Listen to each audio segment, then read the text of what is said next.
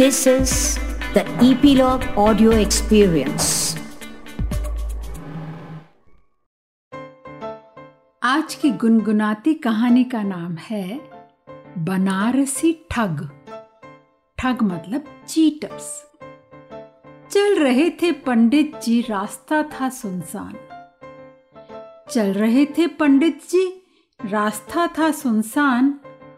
और चेहरे पर उनके खेल रही थी बड़ी सी मुस्कान। धोती थी उनकी ढीली ढाली, साथ ही कंधे पर थी बकरी दान में मिली।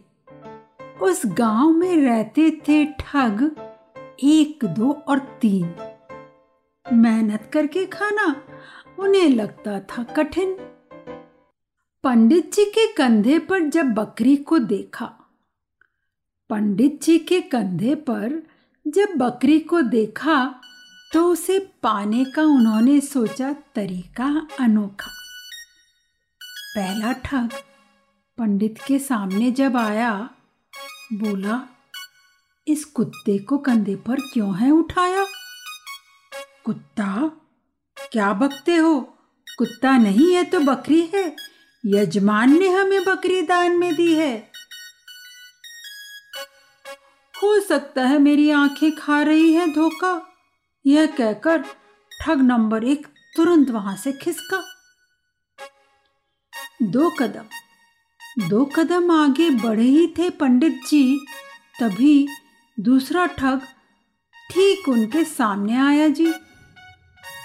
बोला, पंडित जी, आप क्यों कर रहे हो पाप? आप क्यों कर रहे हो पाप? एक मरे हुए बछड़े को लेकर चल रहे हैं आप। पंडित जी बोले, जा जा, तू अपना रास्ता नाप। यूँ ही क्यों बोले जा रहा है अनाप शनाप मेरी बकरी है यह इसका ना करो तुम अपमान। फिर से कुछ कहा तो खींच लूँगा तुम्हारी जबान। पंडित जी हड़बड़ाए हुए थे जब मिला ठग नंबर तीन। जो बोला बनकर बहुत ही दीन। आपने इस गधे को क्यों उठाया है श्रीमान? यह देखकर मैं हूँ एकदम हैरान और परेशान। गलत कैसे हो सकते हैं यह तीनों तीन? गलत कैसे हो सकते हैं यह तीनों तीन? ज़रूर, यह बकरी नहीं, कोई भूत है या जिन? हो सकता है मेरे साथ हुआ है धोखा।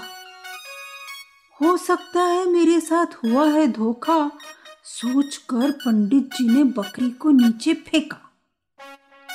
शिव शिव शिव शिव कहते कहते जल्दी से गाँव की राह ली घर पहुंचकर ही उन्होंने चैन की सांस ली। इधर इधर ठगों ने मनाया खूब जश्न। पेट भर कर खाया मुफ़्त में बकरी का मटन। बच्चों, क्या यह ठगी अच्छी बात है? सोचो, जब उन ठगों ने पंडित जी को चीट किया होगा, क्या उनकी हार्ट बीट फास्ट हुई होगी? दिल की धड़कन तेज हुई होगी?